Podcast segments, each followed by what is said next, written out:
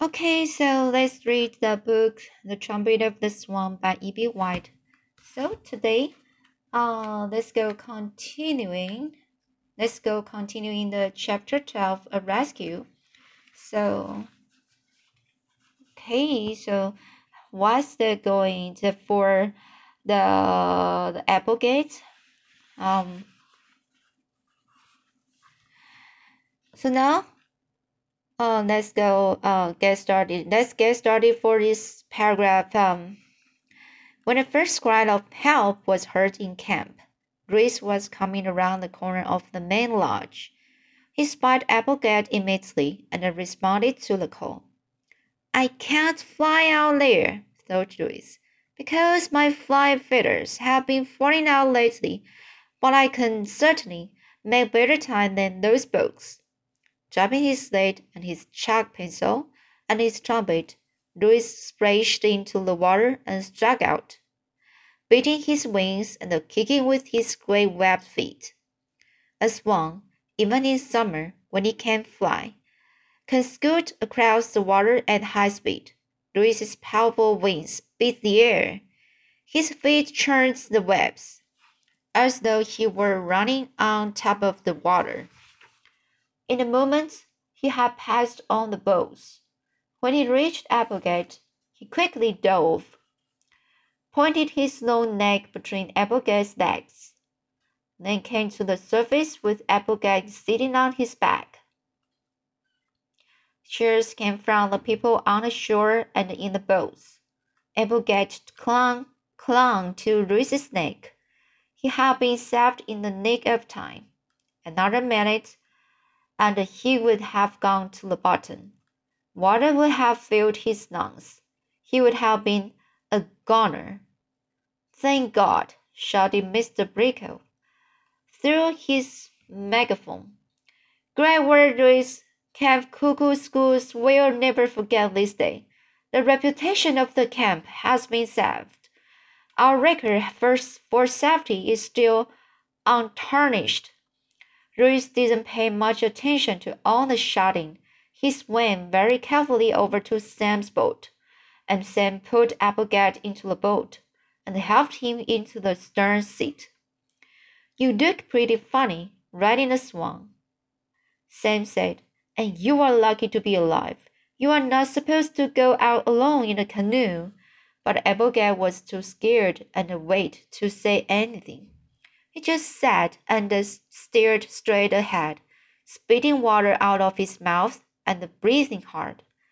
At supper that night, Mr. Brickle placed Louis at her right in the place of honor. When the meal was over, he rose and made a speech. We all saw what happened on the lake today. Applegate Skinner, Skinner broke a camp rule, took a canoe out alone and upset. He was drowning when Louis the Swan, rapidly outdis outdistancing on over on other camper, campers, reached his side, held him up, and saved his life. Let us all give Louis a standing ovation. The boys and the counselors stood up. They cheered and clapped and beat on tin plates with spoons. Then they sat down. Louis looked embarrassed. And now, Applegate, said Mr. Brickle, I hope the rescue has caused you to change your opinion of birds. The first day you were here in camp, you told us you didn't care for birds. How do you feel now? I feel sick in my stomach, replied Applegate. It makes you sick at your stomach to almost drown. My stomach still have a lot of lake water in it. Yes, but what about birds? asked Mr. Brickle. Applegate thought hard for a moment. Well, he said, I'm grateful to Liz for saving my life, but I still don't like birds. Really? said Mr. Brickle. That's quite remarkable. Even though a bird saved you from drowning, you don't care for birds? What have you got against the birds? Nothing, replied Applegate. I have nothing against them. I just don't care for them. Okay, said Mr. Brickle. I guess we will just have to leave it at that. But the camp is proud of Louis. He's our most distinguished counselor, a great trumpet player, a great bird, a powerful swimmer, and a fine friend. He deserves the medal. In fact, I intend to write a letter recommending that he is given the life semi medal. Mr. Brickle did as he promised. He wrote a letter a few days later. A man arrived from Washington with the life semi medal, and while all the campers watched, he hung the medal around Louis's neck. Alongside the trumpet, the sled, and the chalk pencil, it was a beautiful medal. Engraved on it were the words, To Louis the Swan, who, with outstanding courage and complete, completely complete disregard for his own safety, saved the life of Applegate Skinner. Louis took off his hat and wrote, Thank you for this medal. It is a great honor. But he thought to himself, I'm beginning to get overloaded with stuff around my neck. I've got a trumpet, I've got a slate, slate, I've got a chalk pencil. Now I've got a medal. I'm beginning to look like a hippie. I hope I will still be able to fly when my flight feathers grow in again. That night, when darkness came, Louis blew the most beautiful taps in he had ever blown. Blown. The man who had brought the medal was listening and watching. He could hardly believe his ears and his eyes. When he returned to the city, he'd tell people what he had seen and heard. Louis's fame was growing. His name was known. People all over were beginning to talk about the swan that could play a trumpet. Okay, so now let's read chapter 13 End of Summer. A trumpet has three little valves. They are for the fingers of the player. They look like this. By pushing them down in the right order, the player can produce on the notes of the musical scale. Louis had often examined these three little valves on his horn, but he has never been able to use them.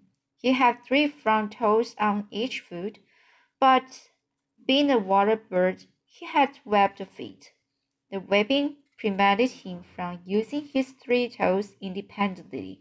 independently. Luckily, the valves on a trumpet are not needed for for bugle calls because bugle calls are just combinations of do, do, mi, do, mi, and so. And the trumpeter can play do, mi, and so without pressing down any of the valves. If I could just work those three valves with my three, three toes, he said to himself, I could play all sorts of music, not just bugle calls. I could play jazz. I could play country and western. I could play rock. I could play the great music of Bach. Sorry, the great music of Bach, Beethoven, Mozart, uh, Sibelius, Gershwin, Irving Berlin, Brahms, everybody. I could really be the trumpet player, not just a camp bugler. bugler. Sorry, so bugler, bugler. I might even get a job with an orchestra. Sorry, I might even get a job with an orchestra. The thought filled him with ambition. Louis loved music, and besides, he was already casting about for ways of making money after camp was over. Although he enjoyed life at Camp Kookooskoos, Louis often thought of his home on Upper Red Rock Lake in Montana. He thought about his parents, his brothers and sisters, and about Serena. He was terribly in love with Serena and he often wondered what was happening to her. At night, he would look up at the stars and think about her. In that evening, when a big bullfrogs were calling troops across the steel leg. He would think of Serena. Sometimes he felt sad, and lonely, and homesick. His music, however, was a comfort to him. He loved the sound of his own trumpet. Summer passed on too quickly. On the last day of camp, Mr. Brickle called his counselors together and passed them what he owed them. Louis received one hundred dollars, the first money he had ever earned. He had no wallet and no pockets, so Mr. Brickle placed the money in a waterproof bag that had a draw, drawstring. That had a drawstring. He hung this money bag around Louis's neck, along with the trumpet, the sled, the chalk, chalk pencil, and the live semi-medal. Louis went to Sam Beaver's tent and found Sam packing, packing his things. Louis took off his sled and pencil. I need another job, he wrote. Where should I go? Sam sat down on his bed and thought for a while. Then he said, Go to Boston. Maybe you can get a job with the Swan boat. Louis had never been to Boston, and he had no idea what a swan boat was, but he nodded his head. Then on his sled he wrote, Do me a favor. Sure, said Sam. Take a razor blade and slit the web on my right foot so I can wiggle my toes. He held out his foot. Why do you want to wiggle your toes?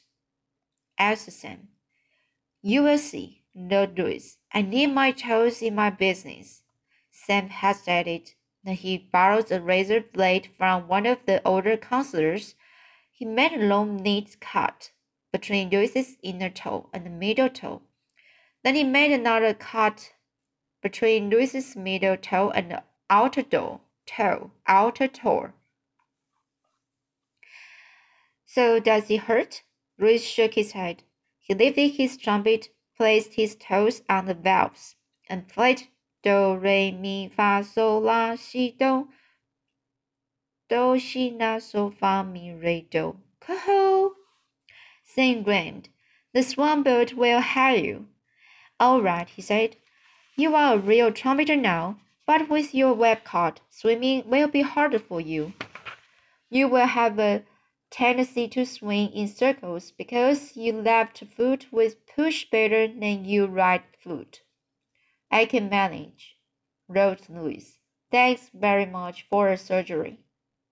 Next day, the campers stepped.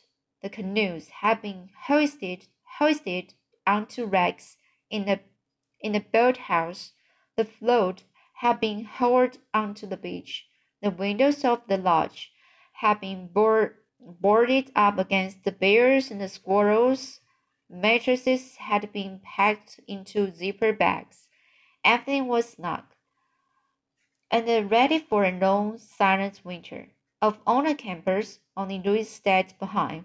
His flight fevers were growing fast, fast but he still couldn't fly. He made up his mind he would remain at camp, all alone, until he was able to take to the air again, and then he would fly straight to Boston. The lake was lonely without the boys, but Louis didn't mind being alone. For the next three weeks, he took life easy. He grew his flight feathers, dreamed of Serena by day and by night, and practiced his trumpet he had listened to music all summer. Several of the boys had radios and record players. And now he practiced the songs on his trumpet. Every day he got better and better. One day he composed a long song, a love song, sorry. He composed a love song for Serena and wrote the words and the music on his slate. He was really thinking of Serena, but he left her name out of it and kept it, kept it impersonal.